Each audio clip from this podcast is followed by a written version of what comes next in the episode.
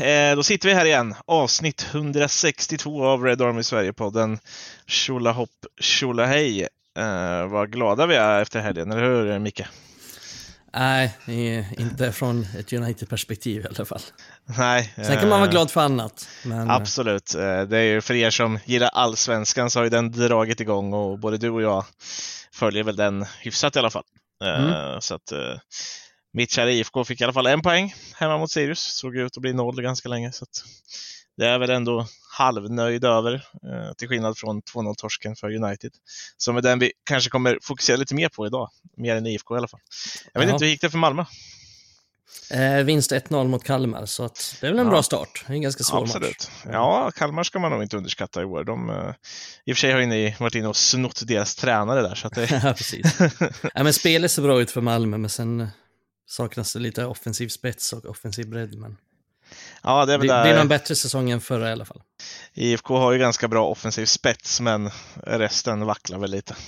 uh, kan man säga. Uh, såg rätt vilset ut ett tag i backlinjen.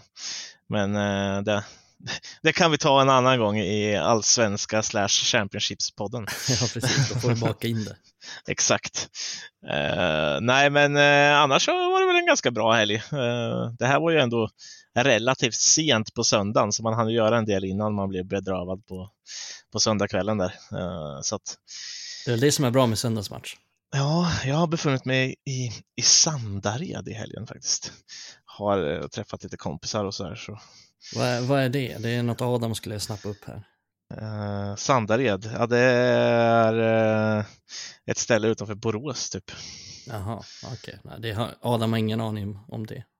Det tror inte jag heller faktiskt. Uh, inte i det här fallet.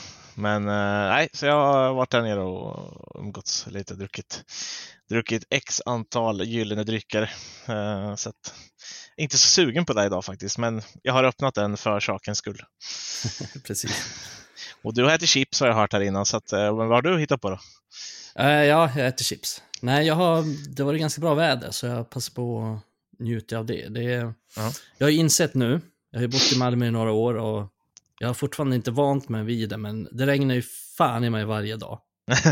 uh, men under helgen så har det faktiskt varit bra väder, så det har jag passat på att vara ute ganska mycket och så. Sett någon lokal fotboll eller?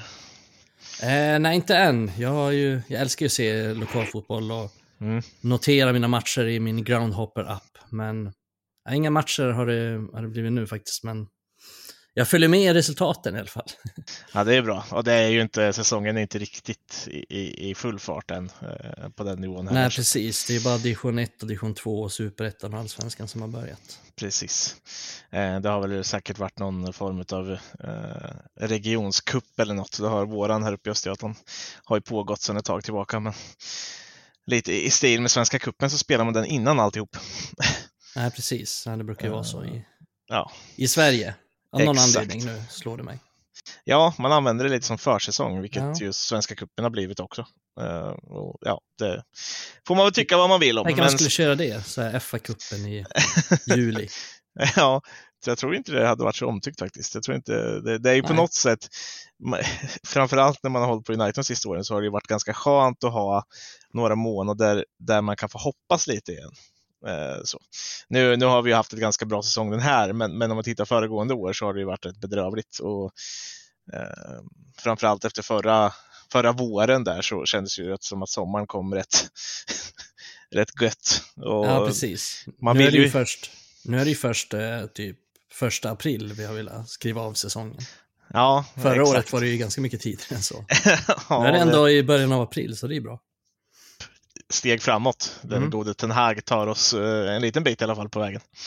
Uh, nej, men det, det, det, är väl där vi kan landa runt våra helger tycker jag. Och, och eh, som ni hör så är det jag och Mikael som har en intim stund även denna vecka.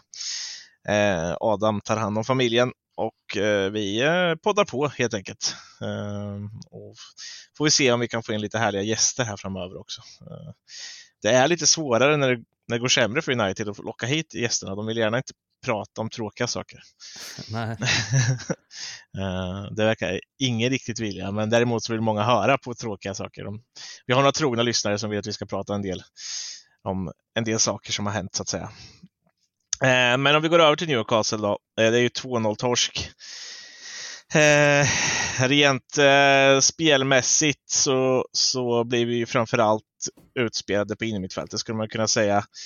Eh, jag tycker det är ganska nattsvart, men tittar man till första halvlek, om vi ska börja någonstans då, så är det ju ganska tydligt att eh, Ten Hag väljer att rent taktiskt försöka sätta McTominay på Bruno Gimares i deras lag. Att han ska hålla bort honom, vilket han i och för sig lyckas ganska bra med, för Bruno Gimares i sak är inte jätteinblandad i första halvlek. Men Däremot så var det ju öppna spel överallt annars på det där innermittfältet. Varken Sabitzer eller Bruno höll ju egentligen ihop det speciellt bra. Eh, och eh, ja, vad, vad, är det som händer i första halvlek? För att även om de inte gör mål där så är de ju fortfarande bättre och skapar ju läge nästan varje gång de kommer in på den planhalva. Ja, nej, det är, det är egentligen bedrövligt från första till sista stund i den här matchen. Det är ju bara att målen råkar komma just i andra halvlek, men det är bedrövligt i första också. Och det är väl det som är bedrövligt, att vi inte gör tidigare förändringar i den här matchen. Men, nej, men om vi fokuserar just på innermittfältet så är det ju... Vi är i en svår situation där Casemiro är avstängd och Eriksen är skadad och vi... Och det är redan, alltså redan med Eriksen och Casemiro så är det ett mittfält som skulle kunna bli bättre och, och uppgraderas. Och nu är det ju liksom två bästa borta så är det ju ännu värre. Och det är ju så väldigt tydligt att McTominay, eh, Sabitz, liksom, det är ingen bra kombo, det håller inte den här typen av matcher.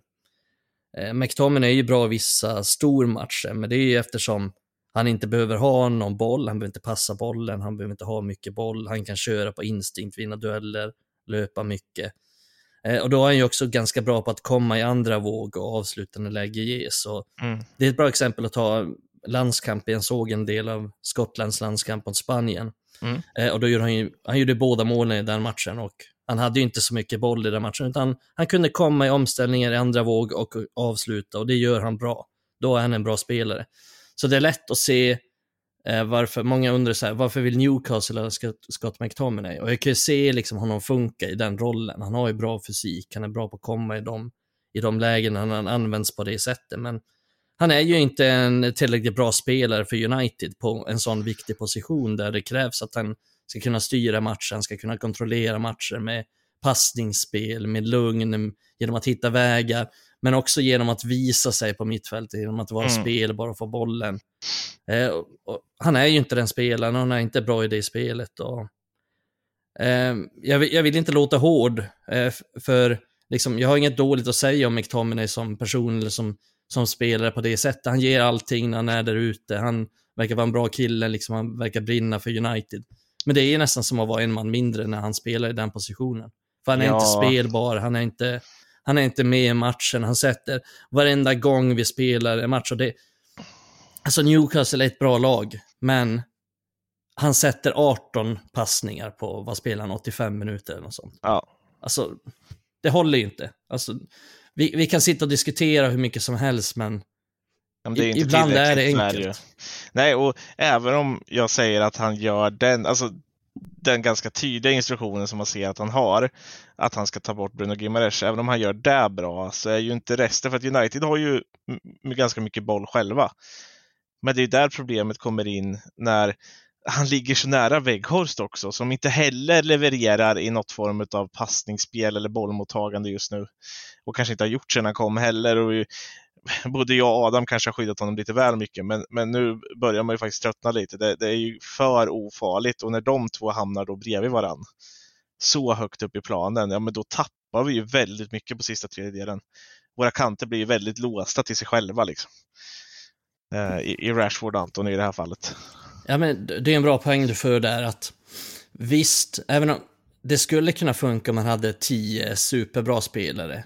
Ja. Eh, och så har man kanske en McTominay som är en liten rollspelare och inte har så viktig roll. Men nu har vi ju flera av den typen av spelare. Vi har flera spelare som hade behövt bytas ut.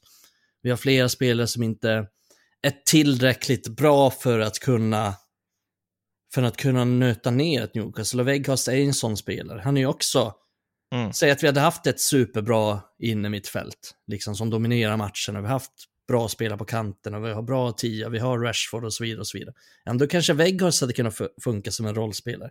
Men nu har vi för många av den typen av spelare som mm. inte bidrar med någon kreativitet och som inte bidrar särskilt mycket i spelet heller. För att det är inte bara det att, okej okay, om McTominay inte har den kreativiteten, eh, att han kan slå avgörande passningar. Alla behöver inte kunna slå avgörande passningar. Men Nej. han måste kunna bidra med annat som får oss att dominera matchen. Och, och, och det gör han inte och det gör inte Weghorst heller. Nej, och de hamnar i en väldigt central del i den här matchen också, i alla fall i alla fall i första halvlek. I andra halvlek ser det ut som att man vrider på det och försöker sätta Sabitzer på, på, uh, på att hålla Gimaresh, men ja, det gick inte lika bra för då sprang Gimaresh loss istället och sen så var det mål och grejer. Så att, uh, ja, uh, det, det, Nej, och det är två centrala då. positioner. Ja. Om, om, vi tänker så här, de vi pratar om, det är McTominay, centralt mittfält, Weghorst, centrala anfallare. Två av de allra viktigaste positionerna på en, på en fotbollsplan. Alltså du hade, mm. nu vill jag inte negligera liksom en högerbacksplats eller så, men du kanske hade kunnat ha, komma undan med att ha en rollspelare på den positionen, åtminstone förut om vi snackar så här tio år sedan. Nu är det ju ännu viktigare att alla kan bidra till, mm. eh, till spelet och eh, jag kollade ju på City mot Liverpool och då sa Glenn Strömberg en sak, ingen revolutionerande sak, men när Liverpool skulle jaga så sa han att ja, men City kan liksom bara hålla i bollen hela matchen. Och de har ingen svag punkt, de har ingen, de är ingen spelare som är direkt sämre med bollen än någon annan. De kan ge bollen till Ake, de kan ge bollen till Stones, de kan ge bollen till vem som helst och alla är bra och trygga på att hålla i bollen. Mm. Så att de har ingen spelare man kan hur, hur ska man säga, liksom, nu låter det som Fredrik Ljungberg, som man kan targeta. Liksom, att man Nej. Kan...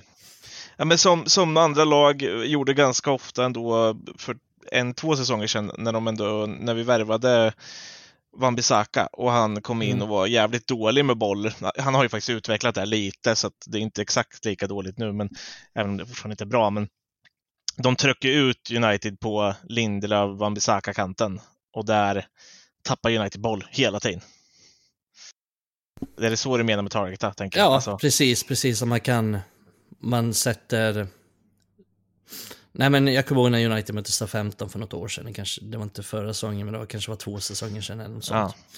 Ja. Eh, och då sa ju Hassen lite tydligt liksom att det var en trigger när Fan Bissaka fick bollen, då sätter vi pressen. Ja. Eh, och på så sätt kan man ju kan man ju liksom förstöra ett lags uppspel till exempel genom att göra på det sättet. Men mm. nu har United flera av den typen av spelare och det, det är ett problem och det tänker jag är någonting vi kommer att diskutera det här avsnittet ganska mycket. För jag känner att det är det som är, det är det som är den stora bristen i det här laget. Att vi är för dåliga med bollen, vi är för dåliga bollspelare, vi har för många som är svaga rent tekniskt. Alltså vi har mm. jättesvårt att vi har jättesvårt med uppspelen, vi har jättesvårt att spela igenom oss genom mittfältet. Vi, alltså vi, jag tror att jag kollade att vi hade i 39 minuten så hade vi första så här riktiga bra anfallet när Antoni klackar och Dalot kommer på högerkanten och slår ja. bra inspel. Alltså, vi, har ju nästan, vi får ju nästan inga anfall för att vi har så jävla svårt att spela oss igenom lag. Att ja, för jag vi, tycker vi är så vi, dåliga rent tekniskt. Tittar man på Newcastle, de, de hur de löser den här matchen på ett ganska bra sätt. De hittar in på luckor i mitten och sen så sätter de sina yttrar ganska mycket, eller i alla fall spelare i ytterpositioner i, i bra en mot en lägen och så, så understöder de med löpningar därifrån. Eh, vilket blev ju ganska lyckat för att eh, Sankt Maximin hade ju en rätt bra match eh, i mångt och mycket. Han nu är ju hans kanske bästa prestation att han lyckas nicka in den till, till Willock där, men, men han, han har ju en bra match där ute. Jag tycker United är ganska dåliga på att sätta sina backar i, eller sina yttrar i... Man spelar så långsamt väldigt ofta att de hinner alltid ut med två spelare ändå. Antoni hamnar inte en mot en med Dan Burn. Rashford hamnar inte en mot en med Trippier. Eh, utan det blir ofta två mot en och då minst. Och, och, och, då, då blir det ju svårare för dem, så är det ju. Det är inte, alla, det är inte många yttrar som kan slå två spelare hela tiden. Och, och det, ser jag, det ser jag som ett ganska stort problem. Jag tycker vi alltid har ett ganska haft problem med det. Och, och, det är klart att när lag faller hem asdjupt, ja då är det ju så. Men Newcastle faller ju inte svindjupt i den här matchen. De står ju upp och pressar. Om du förstår mm. vad jag menar. Mm. Eh, det har vi pratat om tidigare också. Att, vad är det bästa sättet att vinna mot United och störa United? Jag tycker att alla lag nästan som har lyckats göra det och som har gjort det bra har pressat United högt. Mm. Och det är bara att kolla, hur kommer det här första målet till? Jo, vi försöker spela oss ur. Jag fattar inte den här taktiken. De Gea ska slå en halvmeters passning till Martinez in i mm. eget straffområde. I alla fall, till slut kommer bollen till varann som tappar den och sen gör de mål i sekvensen efteråt. Och det är ju det är det vi har svårt för. Eh, mm. Och jag fattar liksom inte att vi, vi har fortfarande ingen bra lösning på de situationerna. Eh, och vi har ju fått in bättre spelare på vissa av de positionerna. Vi snackar om att Martinez är bra i de situationerna, Luke Shaw är bra i de situationerna.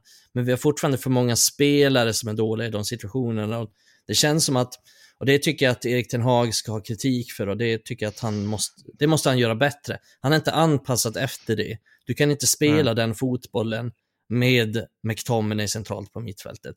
Med eh, Fambisaka som högerback eller med Ja, Bruno sådär långt ner. Ja, Bruno, han, han sätter ju nästan Bruno Fernandes i liksom uppspelsfaspunkten. Det säger väl allting om hur han ser på McTominay i den situationen, eller Fred.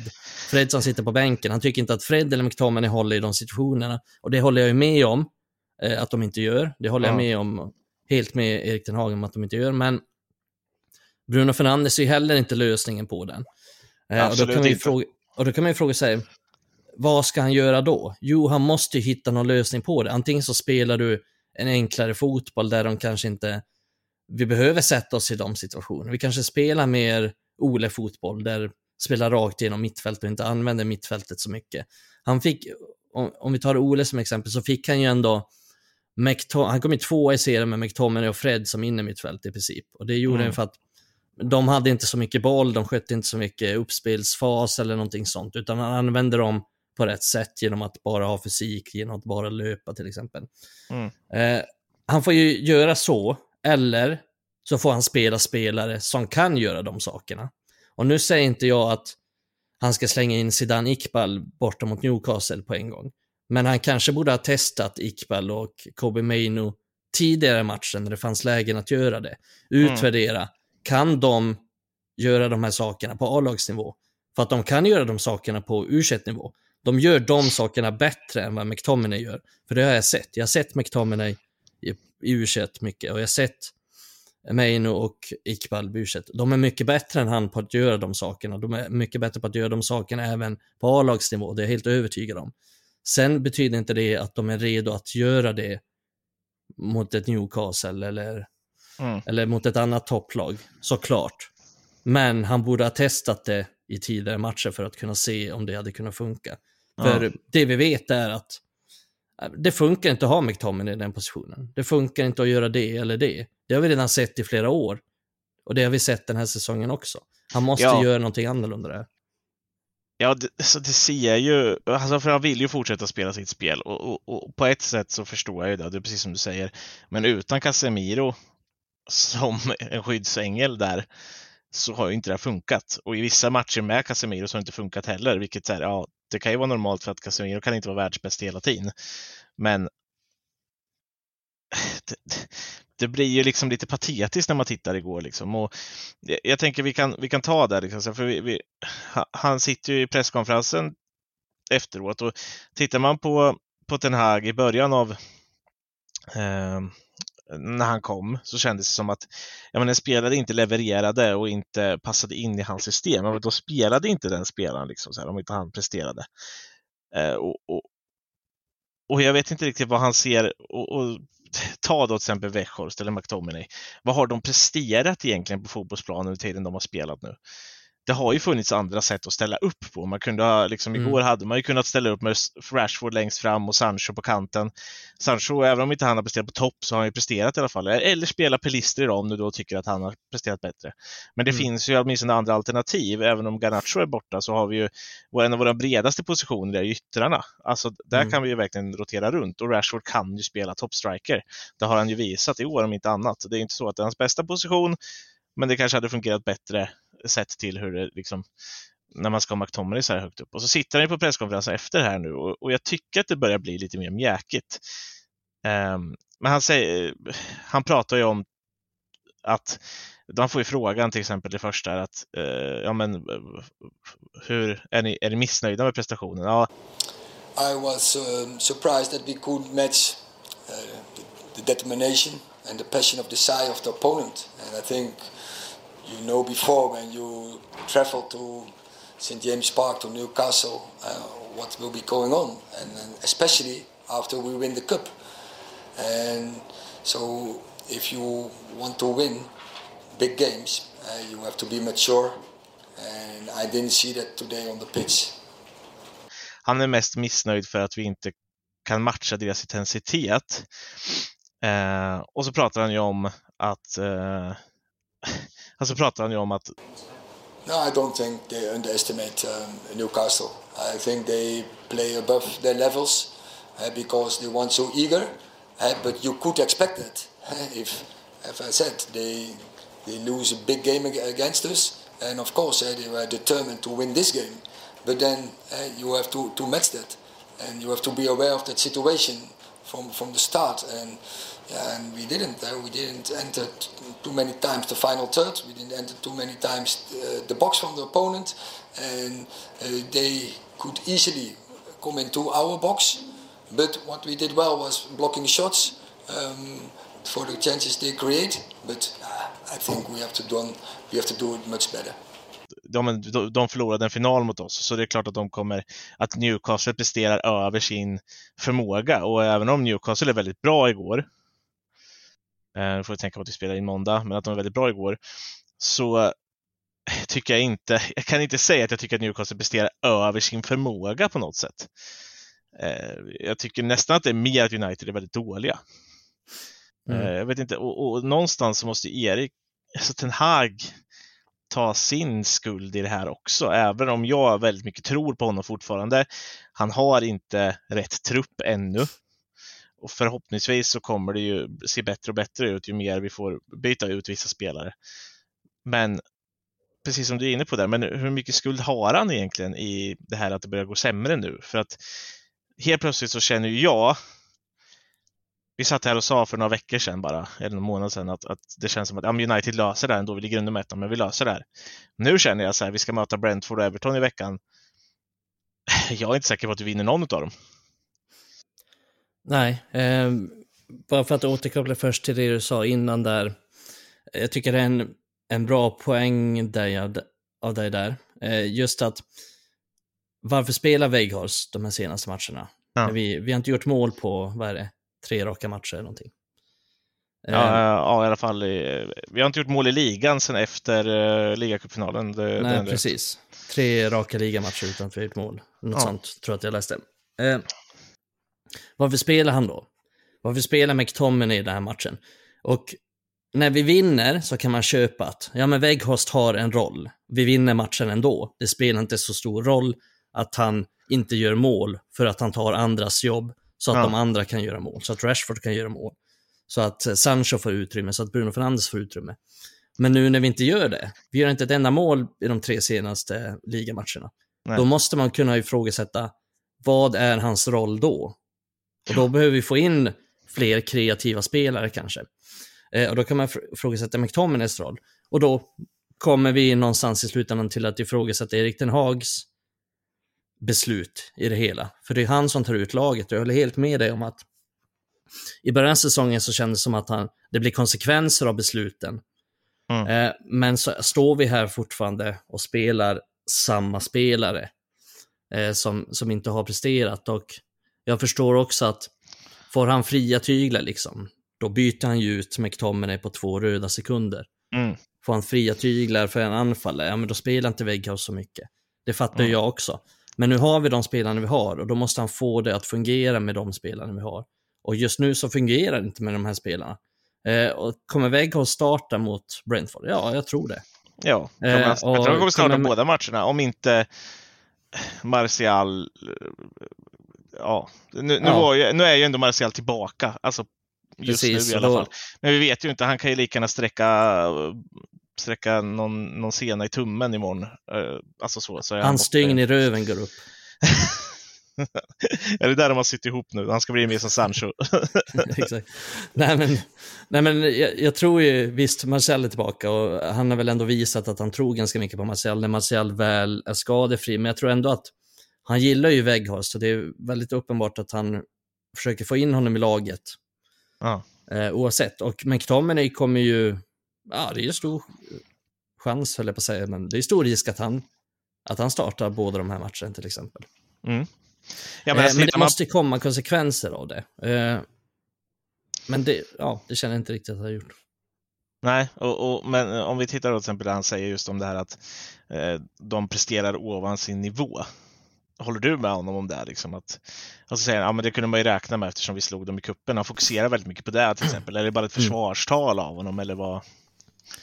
Nej, men det, alltså det, det, är klart att han har rätt i det, att de var mer revanschsugna än vad vi var. Men det, det, är ingen ursäkt i det hela. Eh, och det är inte bara så att de ville mer än oss och därför vann de. Jag tycker ju att, att de rent taktiskt är bättre än oss, men de är också bättre än oss rent tekniskt. Alltså vi, ja. som vi har varit inne på det avsnitt, vi har jättesvårt i uppspelsfasen, vi har jättesvårt att spela oss till målchanser, vi har jättesvårt i nästan alla aspekter av den här matchen. Det är inte bara att de ville mer än oss. Vi har, vi har extremt svårt i, i alla situationer och det är inte så att de vinner, att vi har bollen 80% av matchen och så gör de ett mål och för att de ville mer än oss. De spelar ju ut oss hela matchen. De, ja. Deras XG är för fan över fyra. De skulle ha gjort... Den här matchen, det är ingen... Det är som jag sa med SA-15. den här matchen är fan ingen skillnad jämfört med den mot Liverpool. Men rätt ut, men Newcastle, om Newcastle hade haft samma utdelning som Liverpool hade de gjort minst fem mål i den här matchen. Ja, alltså samma eh. utdelning som Liverpool så gör de nog fan nästan åtta. Alltså det, känns, ja. det, känns som, det känns faktiskt som att Newcastle förtjänade mer än vad Liverpool gjorde. Ja, alltså, ja, ja. Gud ja. Eh, för eh. att vi, mot Liverpool så gör United en ganska bra första halvlek och har ju kanske lika mycket chanser. I den här matchen mm. så är ju, även om United också, för det får man inte glömma bort, United skapar också sina chanser i den här matchen och, och slarvar ju bort dem. Alltså i, i början där så, så har vi ju, Sabitzer har ju, jag vet inte vad, de gör ett jättebra block, men han ska ju kunna göra det bättre än ett ganska stor yta in i straffområdet. Liksom.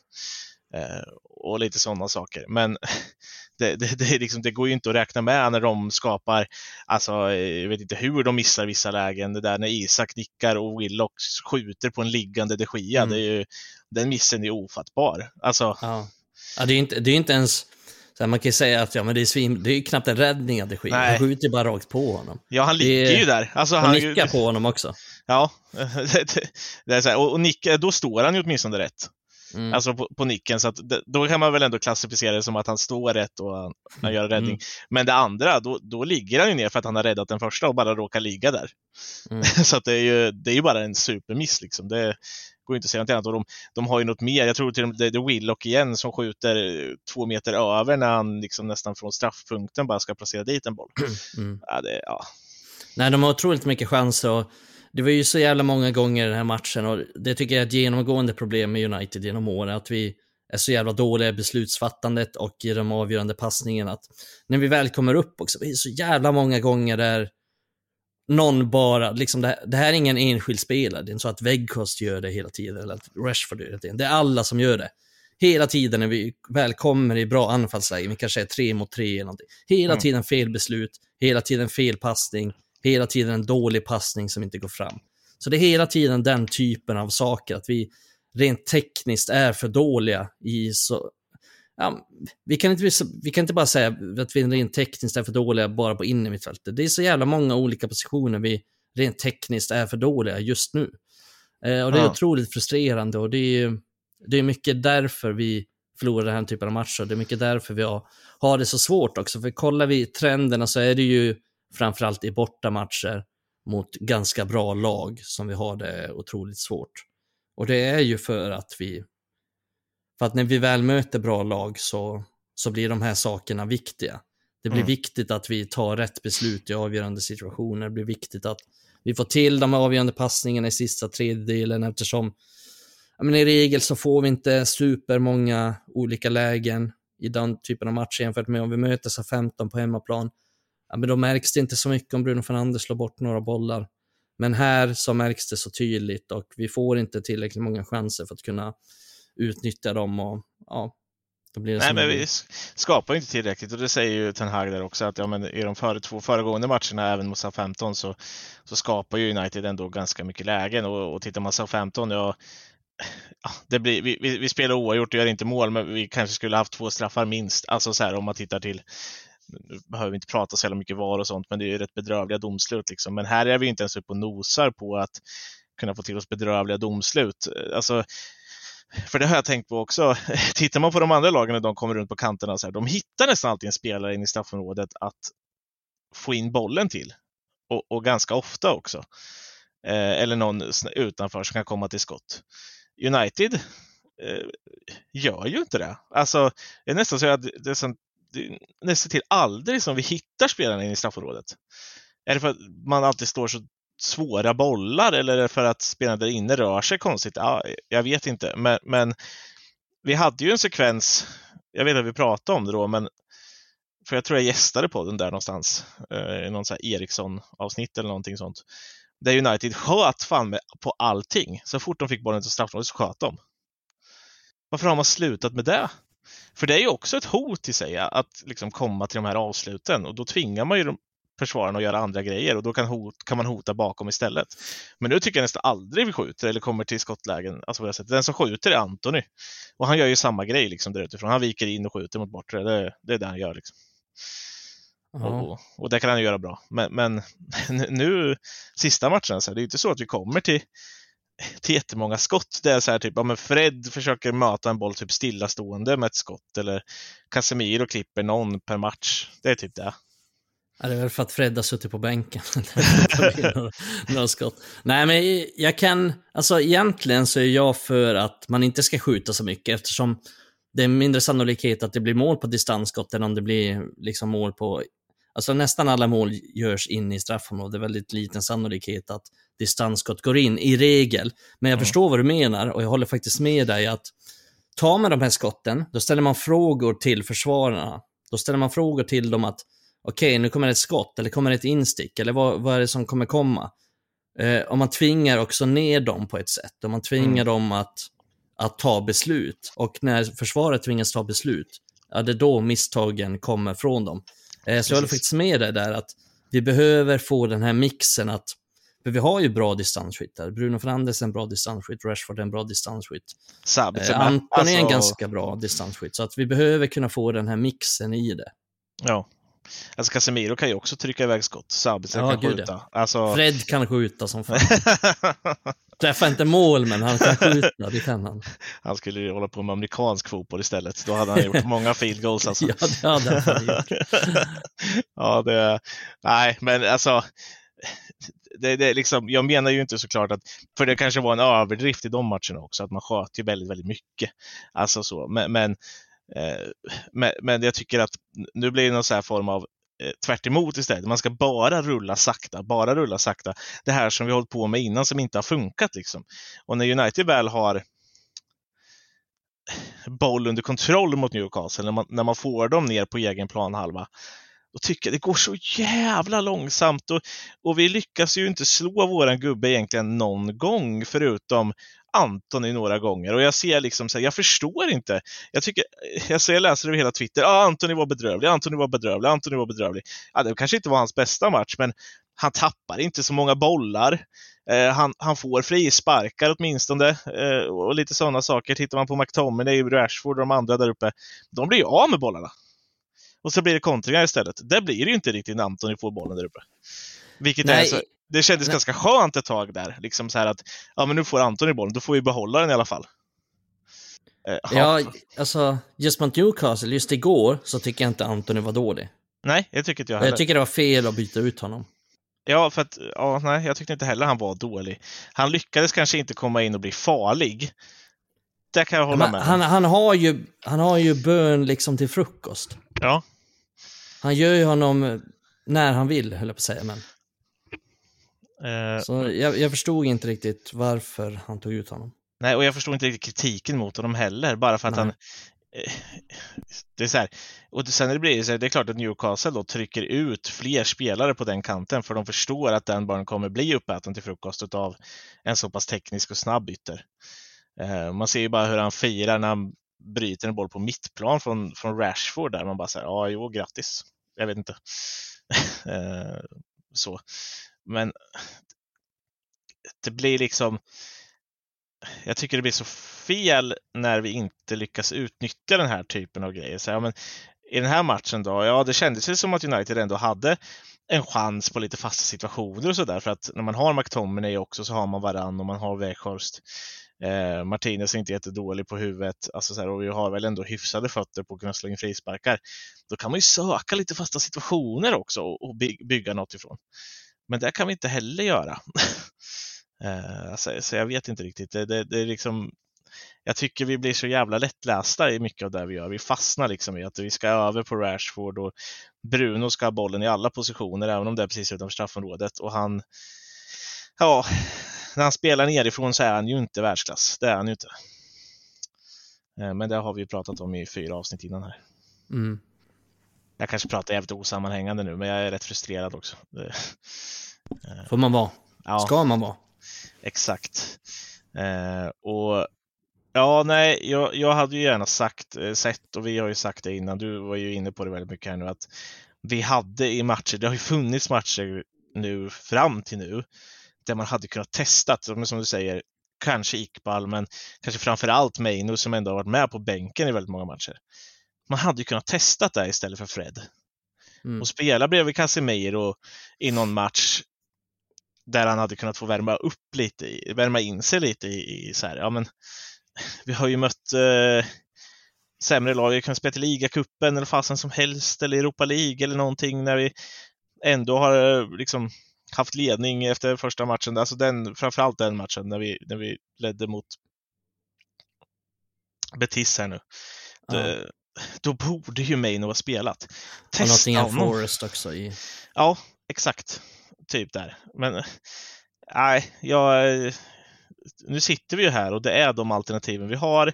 Och då undrar man ju någonstans lite i också, vart, vart vill han ha Bruno Fernandes? För att just nu kan jag förstå att Bruno Fernandes är rätt vilsen också. För att han i ena sekunden så, så har han spelat ganska bra som tia i år, tycker jag, inledningen.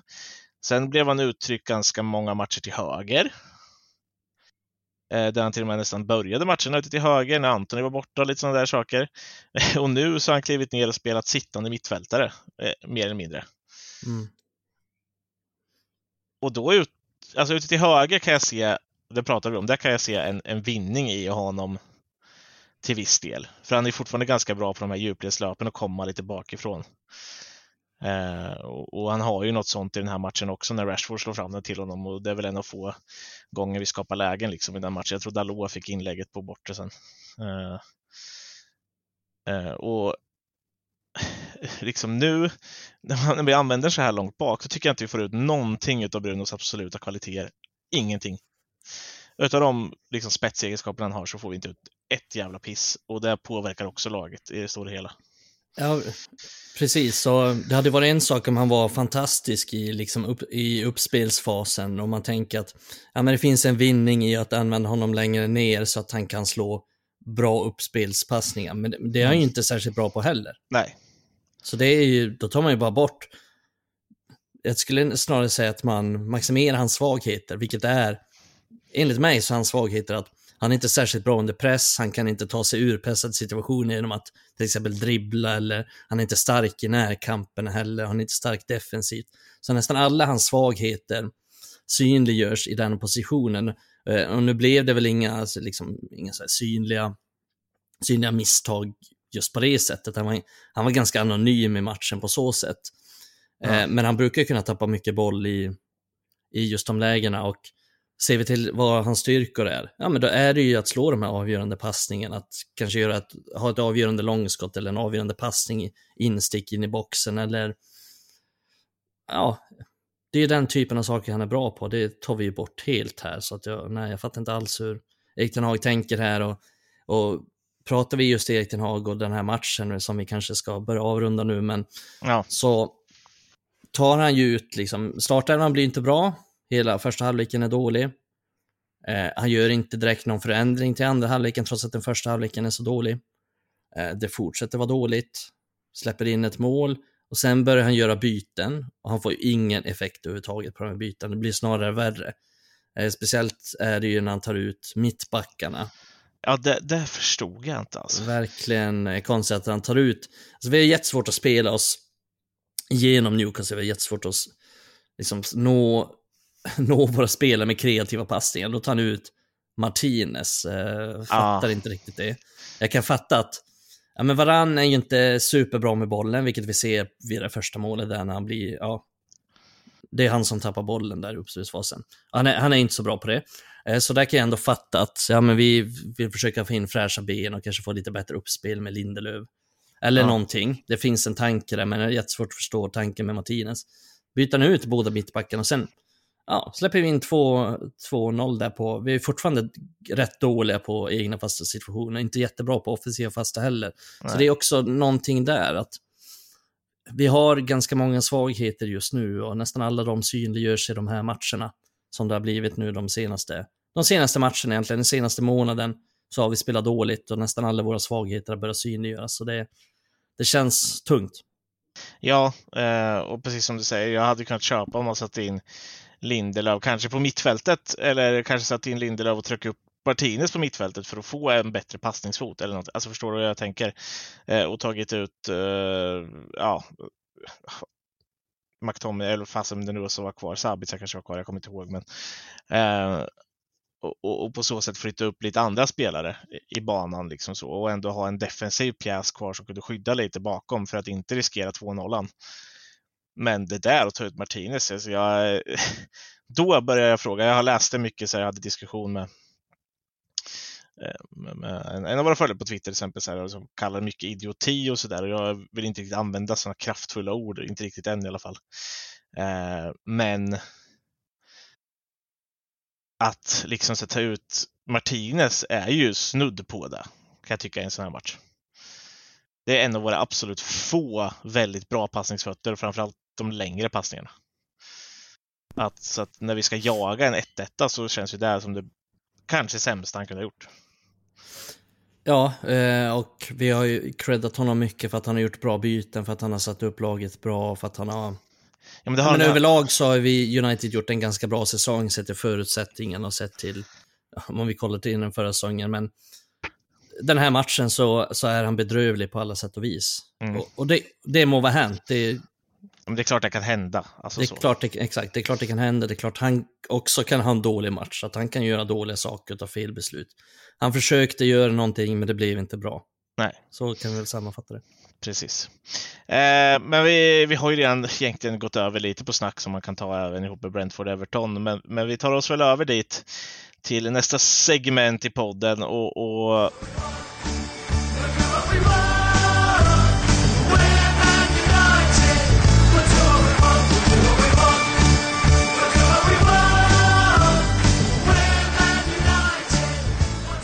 är ju två tuffa matcher som väntar i den här. Det är ju mycket fysik, eh, framför allt kanske mot eh, Burnley, nej, förlåt, Everton. Eh, eller vad man nu fan, det är ju fan Burnley, mer eller mindre.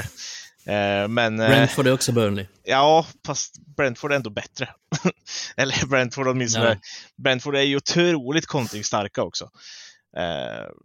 Ska, vi säga, ska ju sägas. Eh, och det kommer bli mycket fysik. Eh, och du säger ju det innan, men, men tror du att typ en McTominay dyker upp i de här matcherna också? För att, dels för att det är mycket fysik och för att det kan väntas liksom så här att vi behöver vinna mycket dueller och, och den biten. Jag tyckte ju inte han vann speciellt mycket dueller i den här matchen heller. Så att, ja, jag vet inte. Hur, hur vad, vad, har, vad, har, vi att vänta oss? Jag är ju rätt skeptisk. Jag, jag kan ju se oss kanske komma ifrån det här med ja, kanske max tre poäng. kan bli två också, kan bli två kryss. Mm. Nej, det är, mm, tyvärr är jag ganska negativ också till de här matcherna. Extra tråkigt eftersom jag faktiskt är i Manchester och ska se båda ja, de här matcherna på plats. Ja, du ska ju dit också. Det är ju i och för sig rätt avundsjuk på, men uh, ja. ja, eh, det, det, ska bli kul, men just nu känns det lite... Jag känner mig orolig för båda de här matcherna och jag tror att... Alltså just nu så känns det som att jag inte heller alls är säker på att vi vinner någon av de här matcherna om jag ska vara ärlig. Jag tror att det blir två extremt tuffa matcher och jag tror att vi behöver ha marginalerna med oss för att vinna båda de här matcherna. Eh, och ser man till förutsättningar så är det ju, alltså fyra poäng, visst det kanske är ingen katastrof, men jag skulle ändå bli missnöjd om det bara blir fyra poäng i de här två matcherna. För ja, alltså. ser vi liksom till på papper så ska vi vinna de här två matcherna, speciellt på hemmaplan. Det som gör mig trygg är att vi har varit bra på hemmaplan den här säsongen. Oavsett mm. vad så har vi, det är inte många gånger vi har tappat poäng trots allt, utan vi har oftast, kanske sett dåligt ut, men vi har oftast fått med oss tre poäng ändå. Och det är väl det som gör mig ganska trygg i de här matcherna. Men både Brentford och Everton är, som jag ser dem nu, så är de ganska svårslagna. Jag såg Brentford eh, mot Brighton och Brentford blev totalt utspelade hela matchen. Eh, Brighton hade typ 4,40 XG i den matchen, mm. hade typ 80% bollinnehav och ändå blev det 3-3. Så de är extremt effektiva. Eh, de vann borta mot City, spelade bort mot Arsenal trots att eh, de inte hade särskilt mycket boll eller särskilt många målchanser eller så. Så de är ju, de tar ju vara på sina chanser och är extremt farliga på fasta situationer och United är ganska dåliga på defensiv fasta och United släpper nästan alltid till en del chanser, speciellt utan Casemiro. Så jag är rejält orolig för åtminstone Brentford-matchen, att vi kan förlora den till och med. Jag tror inte vi förlorar mot Everton, men jag är inte säker på att vi vinner heller.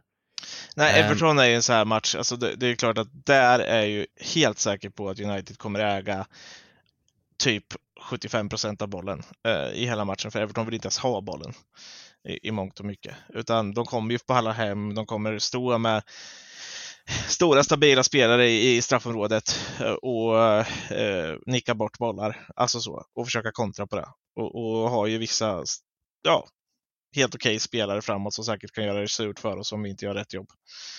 Så att där håller jag med dig, men Brentford kan vi bli riktigt straffade på, för de har ju riktigt det såg vi i matchen vi mötte dem i, liksom i inledningen av säsongen.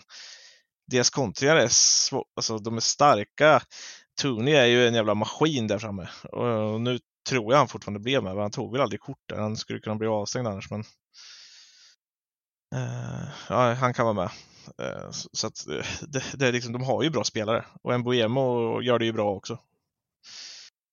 Och var ju också jävligt bra mot United sist. Jo, men det är, de, de, ja, men de, är, de är ett bra lag. Liksom. De, de ligger där de ligger av en anledning. Det är inte så man tänkte ju ändå kanske i början av säsongen att ja, men den kommer nog dippa lite så här. Men de har inte riktigt gjort det. De tar sina poäng och de är väldigt svårslagna. Och som jag sa innan, de har varit extremt bra i i bortamatcher mot storlag, så de har visat att de kan stå upp i de matcherna, att de är trygga i, i de matcherna. Att vinna på Etihad, liksom. nu, säger jag bara, nu drar jag bara det här, men de är väl det enda laget som har vunnit där den här säsongen. Eh, så det är klart att det, det, finns mycket kvalitet i deras lag och det är ju den här mm. tyngden och kontrin. Alltså de är både bra i, i omställningsspelet men också att de har den här tyngden inne i straffområdet, att när de väl kommer upp och slår sina inlägg och får sina fasta situationer eh, så gör de nästan alltid mål. Och som sagt, jag såg matchen mot Brighton och ja, men de, de gör ju mål på varenda chans de får i princip. De får någon fast situation och så gör de mål. De får något inläggsläge och så gör de mål. Och så vidare och så vidare. Så de är, de är vassa på det de gör. De är jävligt bra på det de gör och de är väldigt taktiskt skolade och, mm. och trygga i det de gör. Så att det är orolig, som sagt. Vi möter orolig. faktiskt de enda två lagen som har tagit poäng på ett i år. Mm. Eh. Just det, Everton lyckades också. Den matchen såg jag också. Ja. Eller jag såg typ så här första 70 eller någonting, när det stod 1-0. Och sen ja. stängde jag av, för att det var så jävla tråkigt att se. Ja. Men sen kollade jag livescore efteråt och så bara 1-1, hur fan? Jag fort, kan fortfarande inte fatta hur Everton gjorde mål i den matchen med tanke på att jag såg första 70 typ och de knappt hade ett anfall på hela matchen. Jag ja, kan liksom inte se hur det gick till. Var det inte lite det. samma sak när Nottingham mötte City eller? Alltså de mm. gjorde mål. ja, det fattar jag inte heller hur det gick till. Nej, inte jag heller. Den såg faktiskt jag större delen, men jag stängde också av i slutet. Där kändes det som att det här kommer inte hända någonting. Och så tittade jag tittade jag livescore sen. Det hade det gjort tydligen. För de hittade ett jävla anfall. Ja, nej men om vi ska återgå till liksom Uniteds point of view så ja, jag tror definitivt att om vi kollar på innermittfältet, vi har inte så många andra alternativ än McTominay. Det, nej. det är McTominay, det är Fred, det är Sabitzer. Sabitzer. Ja, kanske att Eriksen kan ja, göra en comeback på bänken Precis. eller någonting sånt. Jag hoppas att han kan vara med på bänken i alla fall på onsdag och sen att kanske starta mot Everton. Det vore ja, det någon ju... tillskott. Ja, framförallt i matchen mot Everton så vore det ju superbt ja. med den passningsfoten. Ja, det eh, vore. Sen får man ju räkna med att han har varit borta ett tag nu, så att det kommer ju inte vara en, en toppforms Eriksen som kommer tillbaka, kan man inte räkna med. Men jag tror ändå att det är ett jävla lyft, framförallt för passningsspelet och förmågan att kunna behandla en boll lite under press. Eh, ja. Så sätt. Och jag hoppas verkligen att, och det här är framförallt mot Everton, att Martial startar den matchen. För jag tror ja. att vi behöver kreativiteten. För jag tror att de kommer sitta mycket lägre än Brentford. Jag tror att det blir viktigare med fysiken mot Brentford, att kunna matcha deras fysik och då kanske Weghorst har en roll att fylla, men framförallt mm. mot Everton så tycker jag att då behöver vi Eriksen, då behöver vi Martial. Och då behöver vi verkligen hitta luckor i deras ja, men, tajta försvar, för de är... Under DICE så är de bra på det de gör. Jag tror inte att, visst de ligger på nedflyttningsplats eller vad de ligger där kring, men som jag sa i förra avsnittet, jag tror, jag är ganska säker på att de kommer hålla sig kvar. Jag tror att de kommer vara svårslagna resten av säsongen. De kanske inte vinner så mycket matcher, men de kommer vara svårslagna. Och ja. Jag tror inte United eh, kommer vinna enkelt. Jag vill gärna in van Bissaka till onsdagens match också. Uh, Dalot ser inte ut att vara helt i slag och framförallt inte defensivt. Och van Bissaka är ju rätt bra på det där att täcka upp bakåt när folk kontrar. Uh, det har vi ju sett förut. Hans spindelben kan ju vara rätt bra till nytta i de där lägena eh, då. Så jag hade gärna velat ha tillbaka honom faktiskt till just Brentford-matchen också. Everton-matchen tror jag vi kan behöva Dalos ändå bättre teknik i för att kunna lösa vissa grejer. Eh, lösa upp vissa knutar. Men... Ja, men det är inte säkert. Alltså, jag tycker ändå att Dalot passar bättre även mot Brentford. Det är lite roligt för de är ju också bra på de här inläggen mot bortre stolpen och sådana saker. Jag ser inte att, ja. visst de är hyfsade på kanterna där, men jag ser ändå ja, tittar att det passade man... bättre. Ja, jag är, mer, jag är mer orolig för deras kontringar. Jag tycker de, det jag sett av dem så är det där de är väldigt bra på. Nu var de som sagt, jag såg den matchen lite också, Brentford-Brighton. Då var ju Brentford ganska bedrövliga eh, i stort sett. Ja. Eh, sen så ska Men det är också för att Brighton är extremt jävla bra. Ja, eh, Brighton, det är samma sak där. Nu, nu har de ju i och för sig en, en jättelovande talang till forward där nu för tiden, men, men annars är det ju just den där spetsen att kunna göra mål på lägen som saknas för dem i, i många matcher. Annars mm. hade ju de lika gärna kunnat lägga där Arsenal ligger med det spelet. Det, de spelar ja, ju... gud ja. De är mycket bättre än, eh, om vi ser spelmässigt, så är de mycket bättre än United. Mm. Bättre än Newcastle med, skulle jag säga, rent spelmässigt. Ja, ja. De är ju bättre än de flesta lagen egentligen. Eh, men saknar... Ja, de saknar lite kvalitet, alltså, så här, alltså om man säger per spelare, men som mm. lag väldigt bra. Mm. Uh, och tittar man bara Brentford då i ligan till exempel, du nämnde det lite förut, men skulle de slå United så är de bara fyra poäng bakom. Usch. Ja. Fan att vi ska börja tappa här i ligan nu. Fan. Ja, alltså jag är, det laget jag är minst orolig för, de ligger ett poäng bakom oss, i och för sig en match mer, men det, det är Tottenham. De är, är de är inte superoroliga för uh, egentligen. De, de känns ungefär lika dåliga, om inte sämre, än United sett i spelet. Uh, dock har de ju Harry Kane då, som, som kan vinna ett par matcher åt dem. Men, men, Brighton som kommer där bakom, ja, det är bara sju poäng och de har en match mindre. Så att det, mm. det är vi ska fyra. möta dem på bortaplan. Så det är väl, vi kan väl säga att det är fyra poäng då till Brighton. Ja, exakt. Um, och... Den vinner vi inte, det kan jag inte se. Nej, Men, uh, ja, det mm. beror på lite. Ja, säg att vi har fått tillbaka Casemiro och Eriksen, ja, då, då är det klart att vi har en, en bättre chans. Alltså så. Uh, och... ja, så är det. Men det sa vi då. Ja, det, det, får vi ta lite längre fram. Eh, men vad, har vi något mer att, att uttrycka om de här matcherna då? Det är ju ett Sean Dyke Everton, ett springande Brentford. Nej. Vi, Nej, vi... Vi, vi, vi, är, vi är OK med fyra poäng. Men egentligen missnöjda för vi behöver sex. Ja, lite så. Eh. Men vi, vi får ändå vara jag skulle säga realistiska, men alltså jag vet, det är svårt som sagt, jag miss, poängmässigt kommer jag missa mig, men jag, fan, jag kan inte se att vi tar sex poäng i de här matcherna. Jag vet Nej. inte vad som har hänt. Vi har varit så jävla dåliga senaste månaden, så jag kan, jag kan inte se det hända. Ja, så samtidigt så, här så, så, har vi ju presterat bra till exempel i, i Europa League i, emellan där. Det glömmer man nästan lite bort, för vi har varit så jävla dåliga i ligan.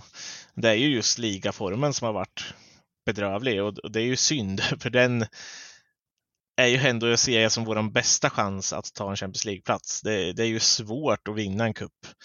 Eh, Europa League där liksom finalen är bara en match och där, en match kan ju gå hur som helst. Eh, om vi skulle ta oss dit också för den delen. Eh, vi ska ändå klara av Sevilla här nu, eh, som vi säkert är det enda spanska laget vi får stryk av.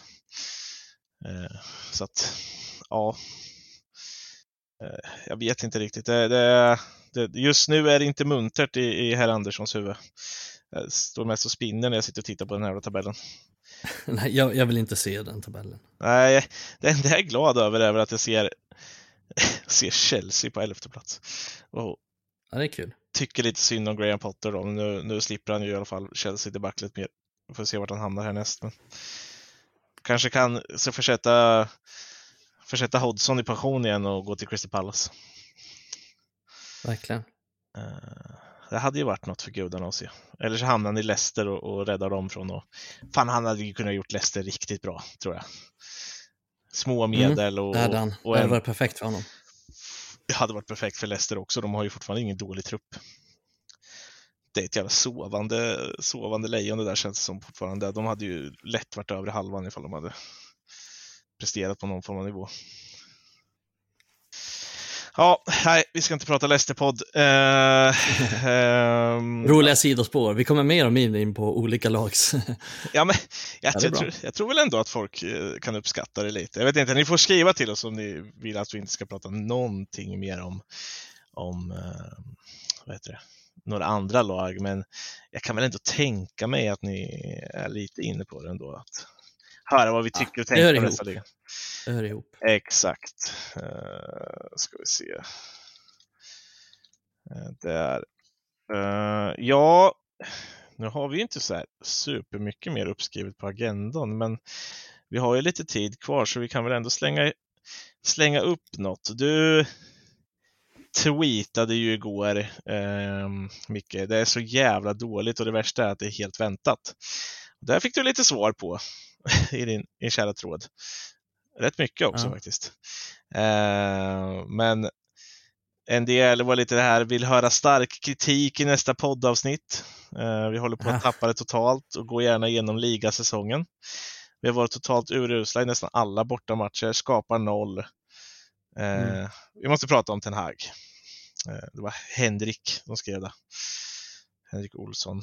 Eh, har vi varit så dåliga? Alltså, vi... de, de senaste den senaste månaden, eller fan jag orkar inte dra någon tidskant, men de senaste Nej. matcherna så tycker jag fan att vi har varit så jävla bedrövliga. Och jag, jag tänkte inför den här matchen, jag vet inte hur mycket jag sa av det i podden, men jag tänkte åtminstone det i söndags, så det är väl därför jag skrev att det var så väntat, för jag tänkte på det hela dagen att jag kan fan inte se oss vinna den här matchen.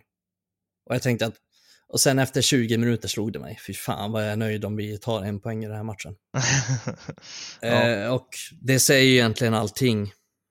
Att vi inte är på den nivån vi borde vara på. Att det någonstans successivt faktiskt har blivit sämre och sämre och det är svårt att säga vad det beror på.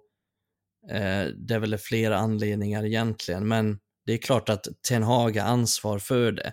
Och det är som vi var inne på innan att han har de spelarna han har, då måste han anpassa efter det. Och nu försöker han liksom spela tiki-taka där bak med Varann och de Gea och McTominay liksom en central linje.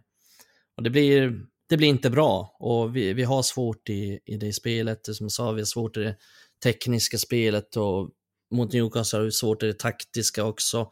Och vi hade svårt med inställningen som både Ten Hag sa och Luke Shaw efteråt. Att de ville det mer än oss och de hade bättre inställning och de var hungrigare. Och, och det är också ett problem. Vi ska ju mm. vara hungrigare. Vi har ju så jävla mycket att spela för. Men vi är inte riktigt där. Och, och det kan bero på flera saker som sagt. Men ja, vi, vi är inne i en tung period och vi behöver få någon slags vändning. Det måste hända någonting.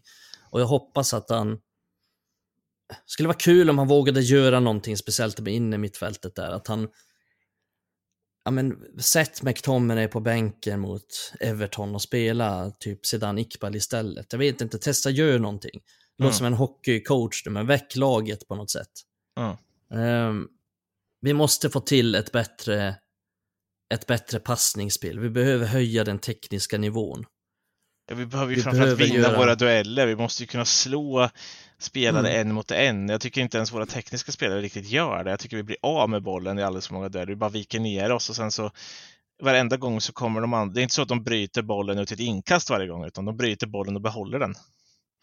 Det är, det är liksom där det sitter och det, det är inte bara mot Newcastle, jag tycker det sitter ganska mycket överallt. Att vi lyckas inte riktigt slå våra spelare, liksom.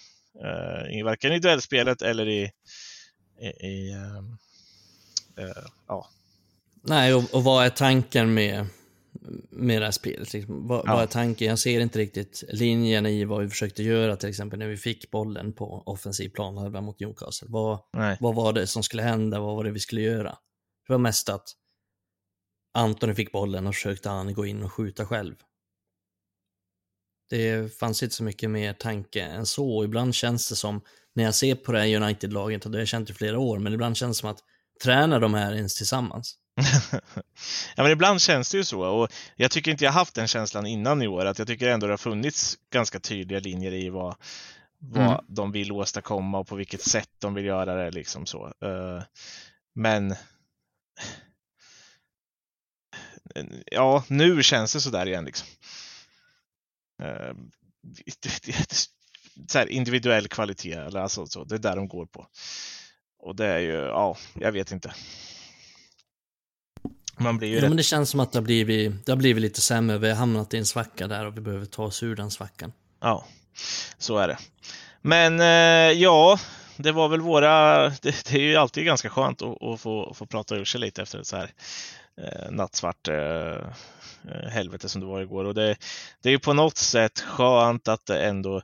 Innan så har jag tyckt att det var skönt att det är match ganska snabbt. Eh, nu hade jag tyckt att det varit skönt om jag hade fått vila fram till helgen för att jag är rätt orolig för matchen på onsdag. Men eh, det är ändå skönt att man kan få se dem igen och, och hoppas ju på det kan inte vara så här dåligt en gång till. Det, det, tror jag inte. Och som du säger, det är hemmaplan. Vi har varit ganska bra på hemmaplan. Vi hoppas på det bästa. Ten Hag måste ju också få en chans att, att göra misstag han med. Eh, så hoppas vi att det blir bättre. Men eh, ja, Micke, tack för idag då. Tack själv. Varsågod. Ja, tack så mycket. Nej, men ni där ute, glöm inte bort som sagt så fasen, följ, följ, följ United, följ Red Army Sverige på Twitter eh, och i Facebook och Instagram och allting sånt. Följ oss i TikTok har vi nu Ja, just det, fasen, där kan vi ska lite reklam för. Det, till och med, det är så nytt så jag har glömt bort det. Men vi finns på TikTok nu också. Där ska vi väl eh, jag ska svära på att jag har exakt koll vad det är för form av eh, olika grejer vi kommer släppa där. Men, men uh, lite ja, podd-teasers och lite sådana saker. Kanske kommer något form av live-avsnitt på TikTok framöver eller någonting sånt. Vi får se lite, vad vi kan hitta på. Lite små roliga klipp och lite små roliga grejer så ja. det måste ni följa. Det är redan många som har gått in och följt så ja, inte jag, jag har inte TikTok men eh, Nej, jag har det, men jag har inte följt det, men jag använder det inte. Eh, så att, Nej, men äh, ni som gör det, in och följ Red Army Sverige hittar vi där. Precis, och eh, det heter vi väl lite överallt. Men eh, vill ni ha kontakt med oss i, i podden, eller framförallt kanske mig, Micke och Adam, eh, så, så eh, finns vi ju på RAS-podden på, på Twitter också. Eh, om det är så. Det är bara att skriva till oss eh, i PM eller i något av inläggen eller vart som helst. Så tackar vi för idag och på återhörande nästa vecka. Bye bye!